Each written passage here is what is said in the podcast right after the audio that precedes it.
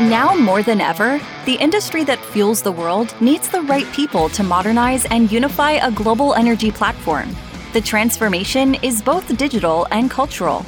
Join us as we explore strategies for success in the hyper competitive war for talent here on the Energy Workforce of Tomorrow podcast, hosted by the IBM North American Oil and Gas team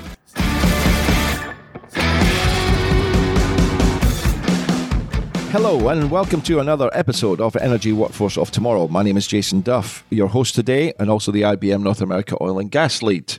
Today, I've got a new co host. He has got a different accent than I have. He probably understands a lot more than some of my Texas friends do. Hello, Mark Hall. Good morning, Jason. Great to be here. Thanks for the invite to join with you today. Thank you. This is another bearded gentleman. I know you can't see Mark Hall, and he has got a strange accent, but where are you from and what do you do, Mark, for IBM? Originally from the UK. That was me being inclusive rather than saying I'm from the nicer part of our fair isle. So you're from uh, Scotland?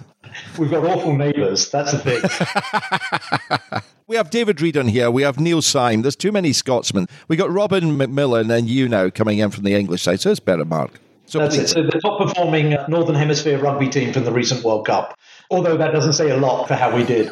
But uh, nevertheless, yes, I'm also part of IBM. I work very closely with Jason and his team. I'm actually part of the strategic sales team within IBM, which means focusing on our accounts with the most complex and diverse needs and bringing all of IBM together to come up with solutions that meet their medium and long term strategic needs. So delighted to be joining with Jason on the podcast today. And as an avid listener of the podcast over the last few months since it first started, the idea of this workforce of tomorrow, specifically as it relates to the energy industry, is one that's really fascinating to me, especially when we start to expand the definition of the workforce from people through digital, through alliances and partnerships. And it's really with that mindset that I brought along a guest today. So, with your permission, Jason, I'd like to introduce, Please. introduce the person on the call. On you go. I've got with me David Borowski from West Monroe. Dave and I have known each other for probably about 15 years or so, pretty much since I came to the US. We worked together. Dave was working client side, I was supplier side, and we've kept in touch. I value his insights, his perspectives, his partnership on lots of opportunities we've worked on over the years, but also really just keeping track of what's going on in the industry, how he sees things. He's very close to the customer community and really making sure that we're continuing to keep tuned in to what the market is saying, where the market's going, understanding what he's seeing from his side. And with that, maybe Dave, I'll throw the mic over to you and love for you to introduce your listeners to who you are and what you do. Yeah, happy to. Thank you, Mark. Thank you, Jason. Appreciate the invitation hey. to be on the podcast. Good morning. Good morning to all the listeners. Mark did a great introduction so far. I'd like to think I sponsored him coming to the US.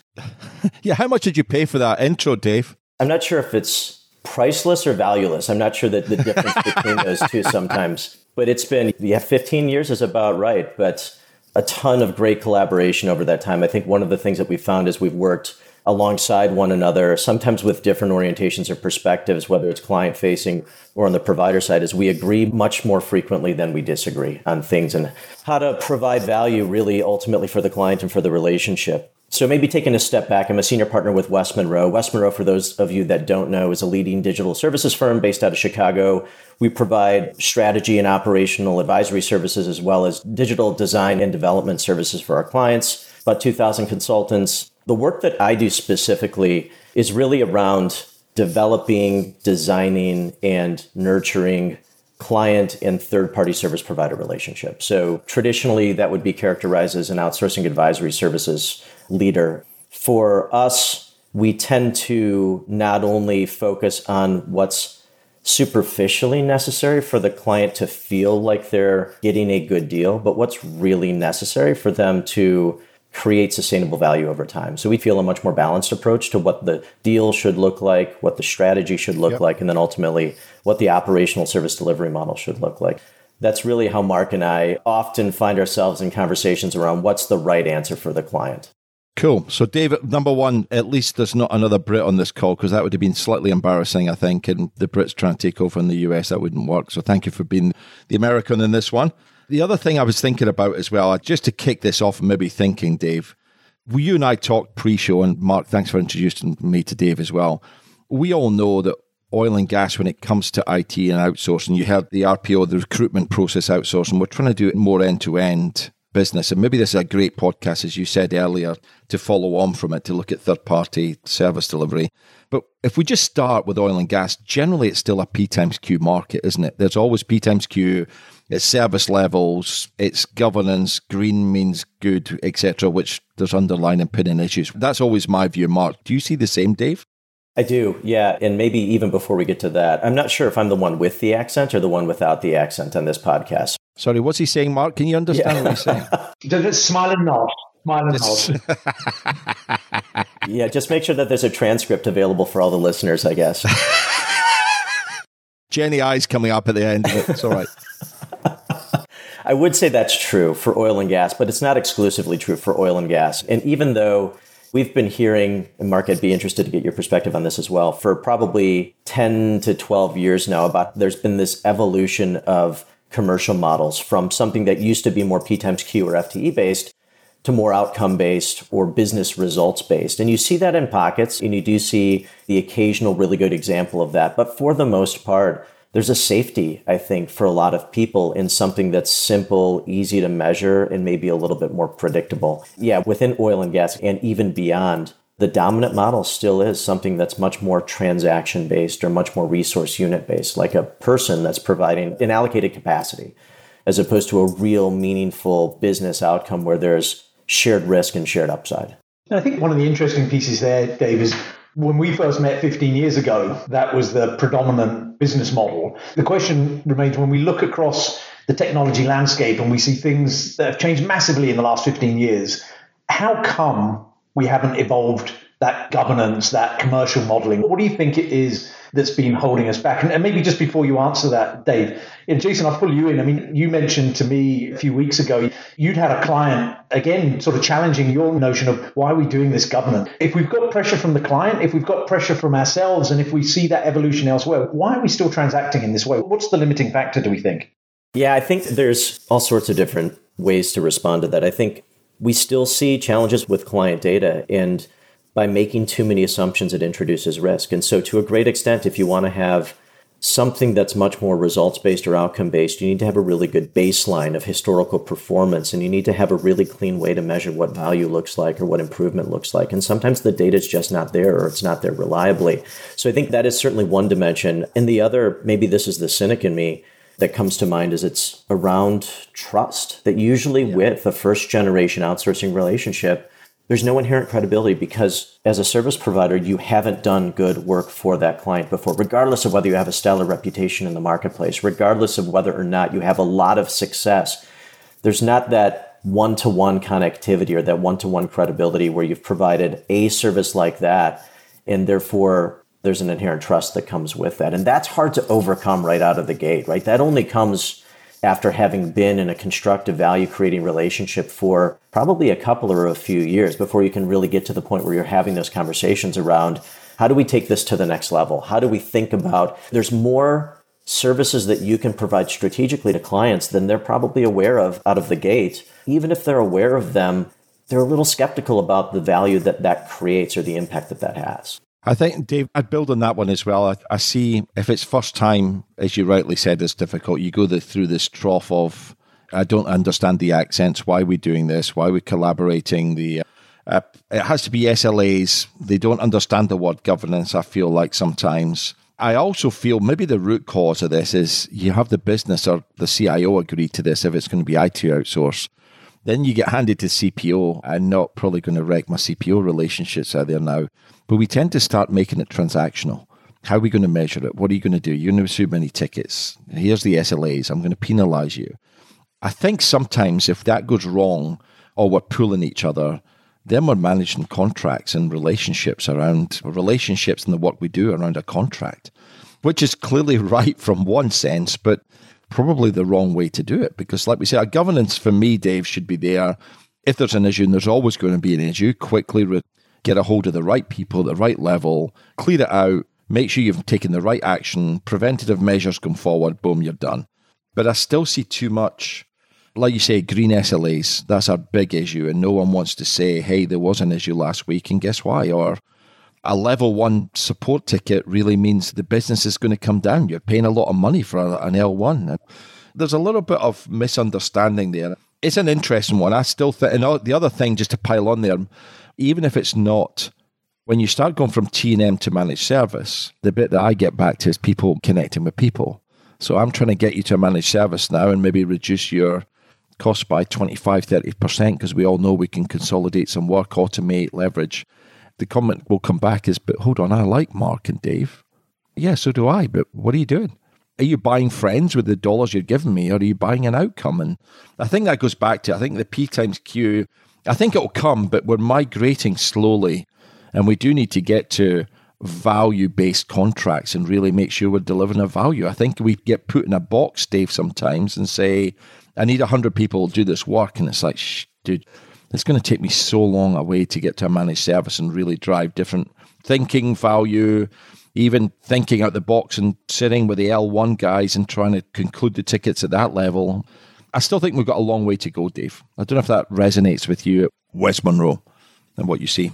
It is resonant with us, and it's a message that we try and communicate with our clients as well, and, and frankly, with the service providers as we're trying to establish relationships. And it's hard to measure what good means sometimes. It's also hard to measure what bad means sometimes. And that is, I think, to your point earlier about very specifically defined or discrete metrics in SLAs or KPIs associated with those. It feels safe at the time because it's a way to measure accuracy or timeliness. It's a way to get a sense for whether something's in control. Yeah. But we've seen so many examples of something that's in control, but doesn't provide a good experience for the client. And if it doesn't provide a good experience for the client, it probably isn't a great experience for the provider either. We see this all the time when we get into initial discovery discussions with a client. It's easy to say, I have this many people in my operation. It's easy to point to an organizational chart and, and, and count the boxes. It's easy to say, this is how many transactions are flowing through the system.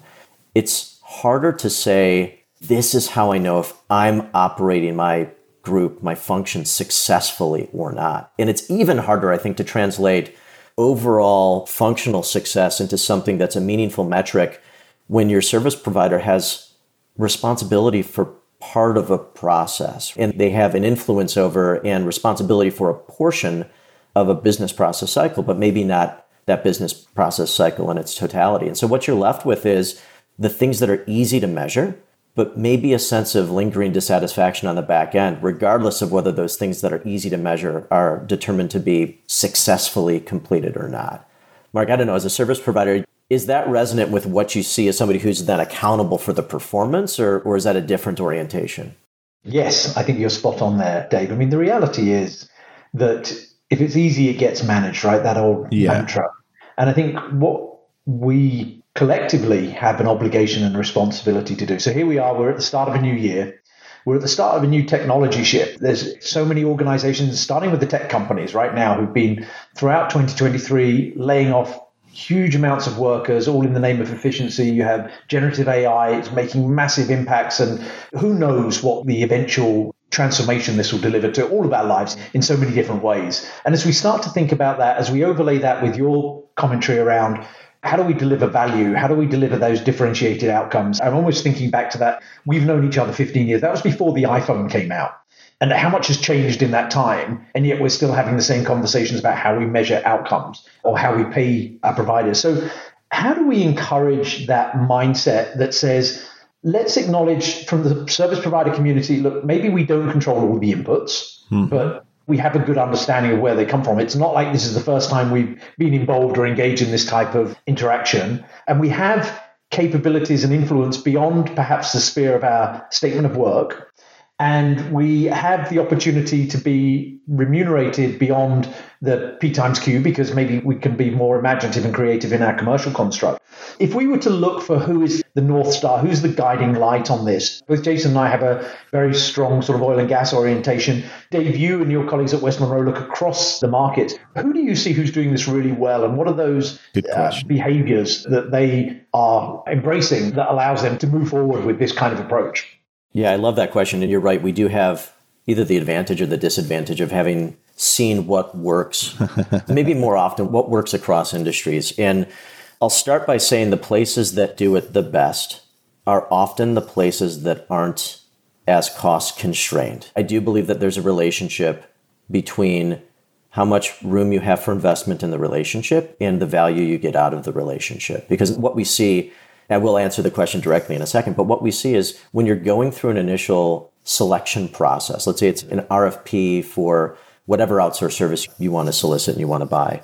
You start off with a business case, and that business case often gets squeezed, right? It gets squeezed when you're asking for pricing concessions, but it also gets squeezed when you're looking at the cost to govern the relationship. Those are the easy things to take out the contingency, the internal investment, or the retained organization investment. And how do I manage this moving forward?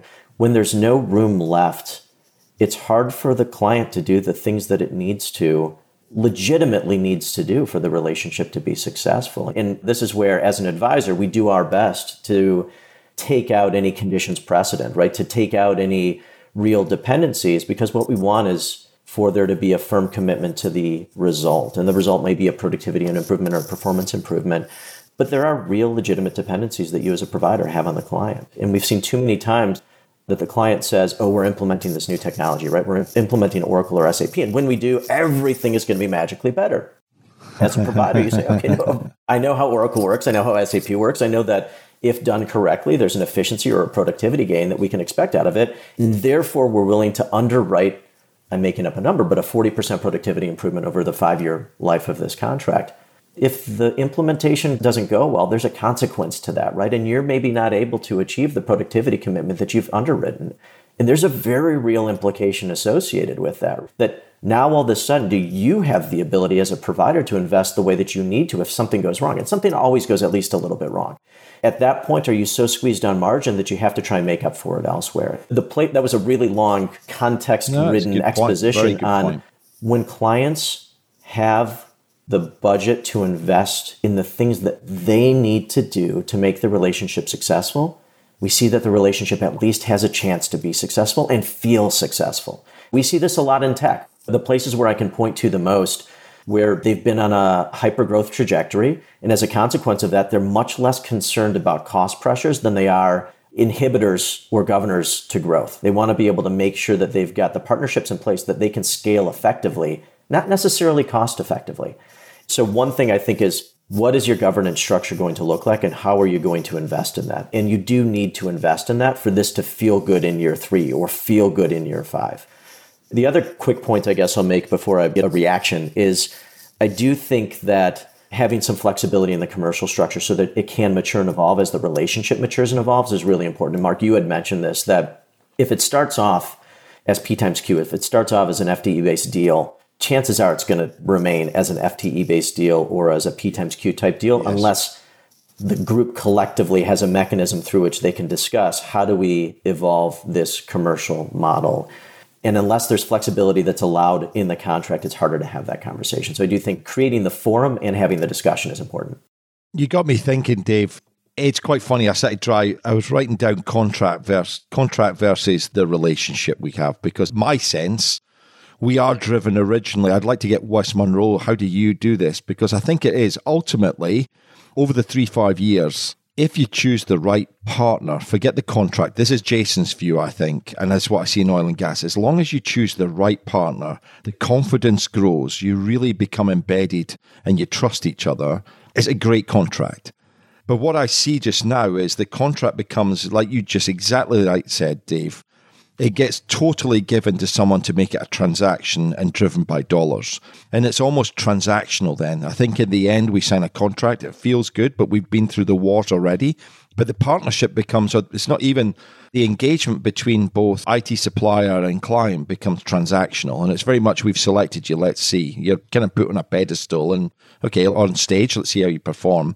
And then clearly through the time it starts coming to the transaction becomes a relationship because hopefully you put the right governance in, you do the right things, you start delivering, confidence grows, and then you become partner. But we never build the flexibility into the contract like that. It's quite an interesting point that you've said. And I wonder if that's where what's missing. And again, I don't know if you're choosing the right partners for the right clients, but there seems to be in some ways we move through this cycle, and maybe the cycle has to happen you you have to get selected and build confidence before you become a real partner. But there's almost a bit of a we should be telling clients, and I guess that's West Monroe are doing it. Guys, this is a partnership. You're buying into a long term. It's like getting married. Joking apart is dude, I'm going to be in your offices. Mark and Jason are going to be having badges with governance, going through things. Things are going to be shared that are going to be bad, and you're going to have to help us through this. I don't know how you're doing it West Monroe. Of how do you drive someone through that? Of guys realize this is a big change, but if you just stay to your contract and make it unflexible, guess what? Mark and Jason are going to get a bit bored with it because you'll always stay at that transactional stage, hitting green SLAs, being bored. You're not going to get the best of IBM or what other person, uh, partner you bring in. Any views of that, Dave? Yeah, and I like the analogy, and it's actually one the kind of marriage analogy that you use, and it's one that we use internally, where we see ourselves as matchmakers to a certain extent, and we even mm-hmm. will occasionally refer to the contract as the prenup. But if you think about a successful marriage, uh, is this what this is, Dave? Are we trying to get? Yeah, I'm bringing you and Mark counseling. together today, Dave. I know you guys know each other. Yes. But how often in a successful marriage is it successful because you refer to the prenup all the time? You want to have the contract in place in case things go in a direction that nobody wants for them to go, but you don't you shouldn't have to refer to it on a day-to-day basis. If you do, it probably doesn't feel good. The contract is almost a necessary evil, and it is truly necessary because I'm sure you have been aware of or involved in things that have gone sideways with a third party relationship Absolutely. and you know, lawyers get involved occasionally. You want to avoid that as much as possible, but you need to have the protections in the risk orientation just in case. But often the contract for us, it establishes the structures for operations, but it isn't a substitute for having operational discussions. If for us, going in and advising a client means more than just negotiating a risk based contract. We really want to become a strategic advisor to the client at the executive level and at the operational level so that they understand what is it that they should be getting into and how should they be thinking about supporting the relationship moving forward and investing in the relationship moving forward. And often we have a fair amount of influence over that. We don't always have a fair amount of influence over that. Sometimes there are other pressures like cost pressures that um, just introduce realities into the way that they support the relationships. But for us, I think it's certainly establishing a good structure and a good foundation so that the relationship has the ability or the opportunity to generate value and feel good, right? The experience is good over time, but then also supplementing that with real advice, counsel throughout the course of the solicitation and beyond. So they realize when they're making a good decision and when maybe they're making a not so good decision.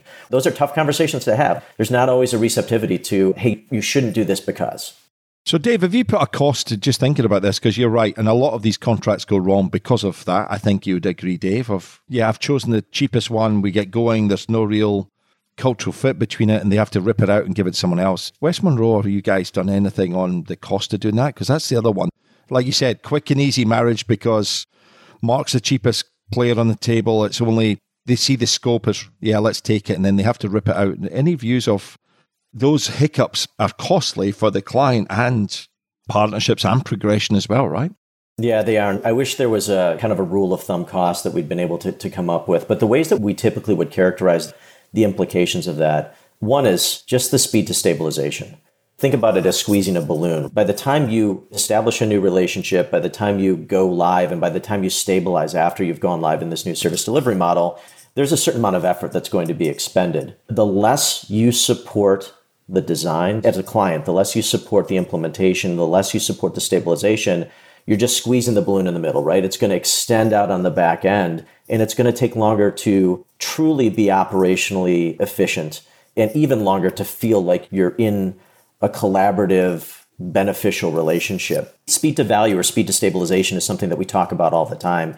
We've got a whole capability called transformation enablement. You can think about it as a lot of change management and a lot of project management discipline that we try and impose upon the transitions that we have the opportunity to support. And when we look at the transitions that are deemed to be successful by the operators. And I think part of the challenge that we have is that there's a different orientation depending upon whether the CFO thinks it's successful or a director in an operational capacity thinks it's successful. From a CFO's perspective, if we're achieving the business case and we're still able to close the books and pay our vendors and apply cash to our customers' accounts, and they don't have visibility to all of the disruption that happens, the micro disruption that happens on a day to day basis, still feels pretty successful to them for an operator that's dealing with firefighting on a day to day basis, it feels far from successful. So there's a little bit of that that you have to navigate depending upon who you're talking to. So my orientation for this is less the C level feeling of success and more the operator's level of success?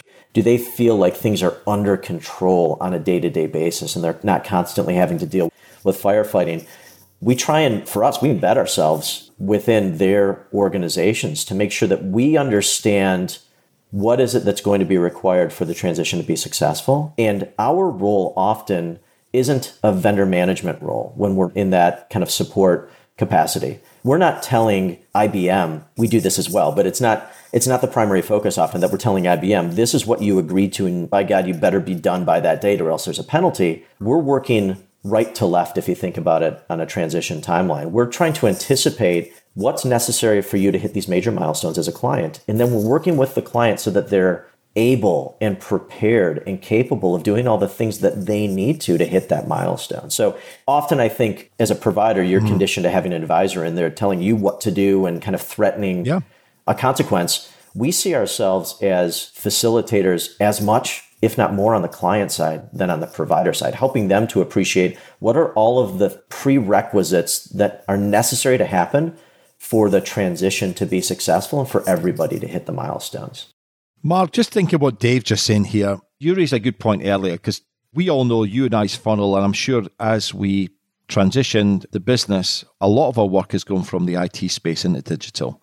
I wonder, Mark, how this is good because if we don't take some of Dave's wise words there, we're going to just stumble into this in the digital work, aren't we? I mean, it's all going to be the same thing of, well, just, and actually, it's going to be even more important because as we go to digital, we need to go at speed, as we know, as we talked about, Mark, and we'll go back to this. Well, hold on, let's focus on dollars and contract. What's your view of that, Mark? Because that's a big worry, I think, for you and I, right? So I think that's a risk, absolutely, Jason. What's made me optimistic about the future is actually a little bit of uh, sort of conflation or, or obfuscation there maybe works in everybody's favor in that measuring bodies and measuring a cost per FTE is something that everybody has an innate sense of what is the cost? What is the cost of hiring an IBM er versus a ABC Corp, one of somebody in my own organization? And often that's one of the first triggers for okay, a P times Q conversation. Yeah. I think as we start to morph more towards these outcomes, which by definition are more front and center when we start talking about digital workers and a blend of digital people, alliance, partner, other outcomes it starts to become harder to say, okay, my comparison for that is X or Y. And really building on Dave's point, if we can use that jumping the S curve to think about, okay, how do I start to educate and change the focus to value creation versus cost management? And it's a little hackneyed saying, but how do we grow the size of the pie rather than divvy up the size of the pie? That's the opportunity for us. And maybe for both us and customers, just by taking away the comparator, which is this is the cost of an FTE in the US, this is the cost of an FTE in my internal organization, this is the cost of an FTE offshore, to saying, okay, here's the value we're going to bring, and here's the associated cost. Here's the speed to value timeline. The ROI is X and the speed to value is Y, and our break even point is Z. I did that for our audience there, Z, not Z. Look at you becoming American, Mark. There we go. I've been here a while now. But I think that's the opportunity for us all. And when Dave talks about the clients who are really showing the way here in that tech space, who are seeing hypergrowth and are focused on how do we enable our business versus how do I manage the cost? And of course, cost is important and has to be managed throughout. But I think it's for us to make sure that we're educating our clients and showing them the value that's on the table and not just succumbing to the conversation about, okay, if we take another dollar off here or a yeah. transition timeline there, that's the thing that we should be focusing But just as a challenge to that one, Mark, before we bring Dave back in it's going to be the same people, right? We you and I will go and look at some digital work and we'll start doing digital work, right, so some downhole valves and there'll certainly be output, etc. But we'll end up with the same people as my worry, Dave, as Mark said, that we work in the same people and people go, yeah, yeah, really nice things, but let's get back to the dollars and what you're going to do. That scares the bejeebers out of me because the digital work really is there of it should be outcome based. Do we need to train more people on what this is or any views of that, Dave? Because for me, that's the biggest concern. We'll do this in a year's time, two years' time.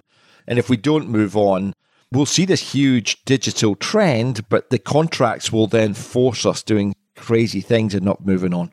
Make sense, Dave? It does to me. And Mark, as you were talking, I was just thinking the words zero sum game came to mind. And I think historically yeah. in the advisor community, we've been just as guilty of this as, as anybody, where at least initially, the thought was somebody's got to win and somebody's got to lose in a negotiation. There's no such thing as a mutually beneficial partnership. It's that if I give something up to the provider, that's something less than I'm going to get. And I think we've made strides there, right? I think collectively in negotiations, we've made strides. But now it's shifted into the commercial model where the same behavior that you just described that if you get something, that's something I'm not going to get. Or if I get something, it's something you're not going to get. So it kind of shifted from legal terms to commercial terms where there's a belief that any of this additional value that you could create through helping a client to transform into more of a digital service delivery model, that's A, maybe something they could have gotten on their own. And B, why should they share in the upside on that if that's the case? I think it is a really important point that we have to break some of these old paradigms. And all three parties in this have to be responsible for doing so. We as advisors, you as providers, and the client as consumers of the services have to be open to the idea that there's an ability to make for whatever it is around the rising tides in all ships, right? The pie is actually getting bigger as a consequence of some of the strategic and innovative principles that you can help bring to the partnership. So, yes, appetite or receptivity to it is something that has to improve for this to get additional traction. But I also think making it real for the client is going to be really, really important. And in my experience, having done this with, and this isn't specific to IBM, with providers in lots of different transactions, often the value creation principle is presented in kind of a vague way. What we find, especially the finance teams that we support, gravitate towards, and as a consequence, I think we gravitate towards this, is what can you quantify and predict? If you can't quantify, of course, but if you can't predict it, it becomes a little bit more squishy, a little bit more nebulous. And it's harder then to really have a great appreciation that this is a value, a benefit that the client's going to get out of there. So I think making it as real as possible and possibly thinking about absorbing more risk on the provider side. I think what we've seen typically is that that gain share model presents very little skin in the game for the provider, right? It's a couple of percentage points. It's 5% or something like that, as opposed to 20%, 25%. So I think the relationship between gain and risk, there's something there that we need to reconsider in conversations around what's the upside and how are we going to invest in achieving that upside together? And if we don't achieve it, then there needs to be shared pain on the back end. That's probably the wrong way to frame it, but those are the thoughts that come to mind. You know, Dave, we talked about this as well. I'd love to get one of my colleagues, Mike Galanis, who works in one of the almost as a pseudo CPO, but has been in his career. I'd love to get him on a podcast with me, you, him, and Mark, actually, because bringing, let's say, a client into this or his experience, and he talks about partnerships and he talks about contracts, that would be a great one, Dave. I'd love to get that next. I actually just took a picture of us, the bearded gentlemen, as we do this on to Mike. It said, dude, the next podcast, the end of Jan, early Feb, I really want him because I'd love to get Dave, your both of you guys. Now I listen to this, I'm even more convinced now that that conversation could go even deeper on how do you take that relationship side and how do we take that contractual and how do you make it work? I think it's a bit of magic. It's putting a music on and being able to dance a lot of people look at. I think the great thing is, though, right now there is a seismic shift. We're moving away from the linear model with Absolutely. technology, with AI, with all these new capabilities coming to bear. It does present one of those sort of once in a 10 year cycle opportunities for us to shift how we think about these things. And I think you know what we're going to see is the companies who are and the clients and indeed the providers and the advisors who really embrace and capture the art of the possible and the potential value out there are going to separate from those who find it easy to stick with the yeah. the stasis way of looking at things. So I think that's on all of us to see who is it who's achieving the best in, out there, who is it who's really setting new standards for how these things are managed, and making sure, of course, we have to adapt it to our own needs, but making sure we make that change rather than living with what's easiest to manage. And maybe that takes us all the way back to the beginning of of the uh, pod here. Just because it's easy doesn't mean it's best, right? And how are we striving for that next opportunity? It's interesting you say that, Mark, because we have changed in the even the last four or five years. I feel that us as consultants and going in, we do change now, and we're looking at relationships and partnerships much differently. We respond less to white space RFPs or RFPs that just come up where people get quite excited about these things. So I think the market's changed. I'm interested, Dave, I don't know about us we're actually going then and breaking into new areas because we need to go to the business, deliver digital to the business, and then drive that back in that says, dude, we need this. That's what's going to happen. I'm interested in what West Monroe see of happening or how even you guys are evolving. I mean, what do you do now or in the future that you haven't done the last four or five years? Yeah, and the lens that I'll apply is really our role as an advisor in establishing a good, mutually beneficial long term relationship in responding yeah. to that. And Mark and I have talked a lot about this in the past that if I look back to the way that we administered RFPs 10 years ago, 12 years ago, 15 years ago, Mark, thinking back to 2009 when we first started interacting with one another. He's smiling. It was probably. you worked him hard there, Dave. yeah. he would have worked hard, even independent of our collaboration, I'm sure. Yeah. But the approach was probably anybody that's been on the receiving end or even the administering end of an RFP is probably familiar with, right? There are loads of requirements and there's an indication of whether or not you comply with the requirements or whether you take an exception to the requirement. And there's a very formulaic way that you score those and weight them. And as we were talking about with things like gain sharing, things like additional value creation, those inherently were probably weighted lower than a lot of the other areas because they were inherently nebulous. So they were inherently a little bit vague or squishy. And in retrospect, it kind of seemed like what we were doing was optimizing for scoring. What we wanted to be able to do was provide an apples to apples normalized comparison in a relatively short period of time so that everybody could compare provider A to provider B to provider C on an equal footing. Mm-hmm. That's not really our job. It shouldn't be our job. Our job shouldn't be to force everybody down to the lowest common denominator. Our job should be to create visibility into differentiation, to elevate the clarity on what's unique, different, better, and worse from provider A to provider B to provider C.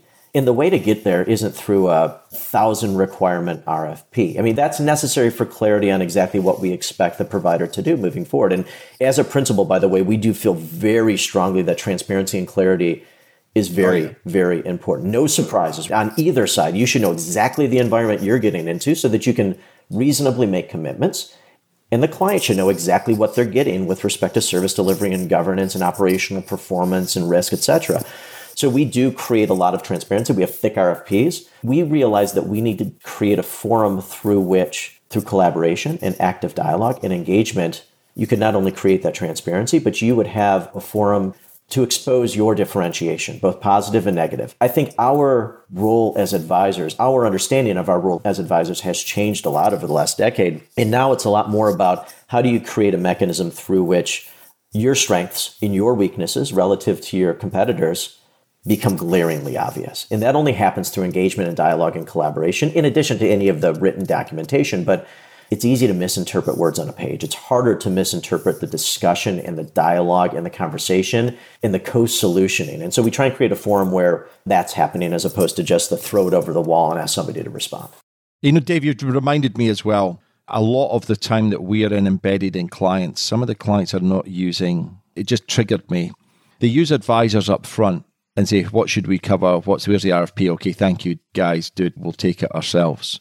I wonder if that's where, and Mark, you're smiling, but I can feel it now, even you just talking, Dave. Maybe that's where they actually really need the help, is to conclude, because our issues, if I'm being brutally honest and show my underwear a little bit, it's when we get to that crunch point and we don't have an advisor or they've dropped you and we're talking to a client and it becomes dollars. And actually, it's probably then they need a balanced view of guys, whoa, hold on. You've got Mark on the fence here, or did you putting more focus on dollars versus what you're getting out of this? It just came to me as you just said that. I kind of feel, and this is my experience, probably in the last four years in the UN, Texas, that I can see advisors up front, but not right way through the process. And it's when we get through the it's usually when we present and start looking at a BAFO and then we're selected and you get down to the paperwork where it's like, whoa, whoa, that's not what you asked for. And we get sticky. Maybe that's also another, again, I don't know if you see that, Dave, but that's a big sort of problem for us usually as well. We do see that. And we went through this. We do this periodically. We'll evaluate the deals that have happened in the previous call it year and we'll evaluate what went well, what went poorly, what worked, what didn't work. Mm-hmm. Are there any common characteristics of the successes and the failures. And a couple of observations from that process that we've seen consistently. One is for those that succeed, it's rarely because they had the best contract out there, right? The successful relationships, yeah. the ones that create value over a sustained period of time, it's not like the business stakeholders go back and say, wow, look at how great that contract is. Man, that was tight. Yeah. That's Woo-hoo. the reason that this relationship is successful, right? High five. So the contract's necessary. The contract, though, isn't the primary cause of success in a relationship, in our experience, more often than not. The other is that we see the same provider on both sides of the ledger. And you see successes with provider A and failures with provider A. And so, to your point, it's not that outsourcing doesn't work. It's not that the organization that's been selected doesn't have the right capabilities. There's something else there. Something else is contributing to failure, maybe more than success. Because you can have a provider with an incredible pedigree, a tremendous amount of success historically. You can have an airtight contract. And six months later, you can have people doing a forehead slap about what do we get ourselves into. So, what mm-hmm. else is it that's contributing to success or failure? And I think you hit the nail on the head. It's how do you implement and how do you manage? And the better you do with implementation and creating credibility for a program right out of the gate, getting to stable faster, having confidence in operational performance, and then treating that relationship like a strategic partnership and finding ways to catalyze innovation and improvement over time and elevate the conversation so that in your QBR, you're not just talking about performance credits for an SLA miss, but you're talking about real digital interventions, as an example, that IBM can help to, to institute into an operational process because they've done it here, here, here, and here. That's the way that this starts to feel green. That's the way that this starts to feel like a good experience that's creating value over an extended period of time.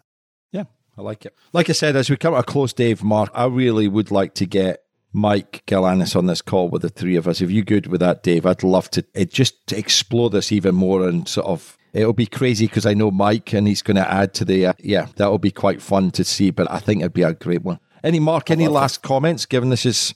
I really enjoy this, Mark. By the way, thank you for introducing me to Dave, Mark, because I really want to say that out loud. If you didn't put your hand forward and say, dude, this guy's great. He's okay, by the way. He's not great. He's okay. But Mark, joking apart, if you didn't put your hand up and say, dude, I, I really want to get this guy on, I don't think we'd had this conversation. And for me, this is insightful. It just made me think a couple of times, just sitting through here and making notes of how Dave sees it through his eyes, Mark, and how we usually see it. It's insightful, huh? Yeah, and I love that. I mean, the takeaway for me is that marriage and prenup metaphor, Dave. So, with your permission, I'm going to use it on a royalty free, enduring basis. Oof, oof. Um, it's something that we spend all our time getting focused on it, but nobody pulls a contract out in order for us to have had wonderful Christmas parties and all the fun and time with our families over the last few weeks. It's around relationships, it's around build, making the whole greater than the sum of the component parts. And that's what we should be doing with our client relationships too. That's what we do with our personal relationships. And why are we treating them differently? And I think this has been a really insightful, Dave. Really appreciate you taking the time and the forethought that's gone into this. And indeed, the continuation of our ongoing dialogue with Dave and I speak probably once a month between just what's going on in the market space, what are we seeing, what are we hearing, what's new, what's innovative, maybe sort of sharing some of our failures and seeking solace from the other side. And as, as Dave said, it's wonderful to hear, you know, it's not always one provider that does this really well. It's providers who do this really well in some places, but not really well in other places, or some clients who have outstanding client partner relationships in some aspects of the business, but not elsewhere. And how do we alter that, level it up all the way around? So, look, Dave, really appreciate your insights, your counsel as always. Jason, thanks for giving us the forum to talk through this. That's good. Any final words, Dave? You enjoy it? Uh, this has been fantastic. This has been fun. I appreciate the opportunity to chat and uh, hopefully the audience got a little something out of this. If nothing else, I've got something for my LinkedIn profile. I think at some point now I'm going to providing OK consulting services for 20 years, something like that. on that note, yeah, let's do this other one with Mike. I'll get you guys involved and we'll do that one. But thank you very much, Dave from West Monroe. If you guys want to be the next Dave this year in 2024 and join us or even ask questions of Dave, we'll put Dave and West Monroe's connects into the, the notes. But if you want to be the next Dave or be the next one, give us a shout between Mark Hall, and I, and we'll get you on. Thank you for that. That's a wrap. Thanks, Dave. Thanks, Mark. Have a good one. Cheers, guys. Join us again next week on the Energy Workforce of Tomorrow podcast, a production of the Oil and Gas Global Network. To learn more, go to oggn.com.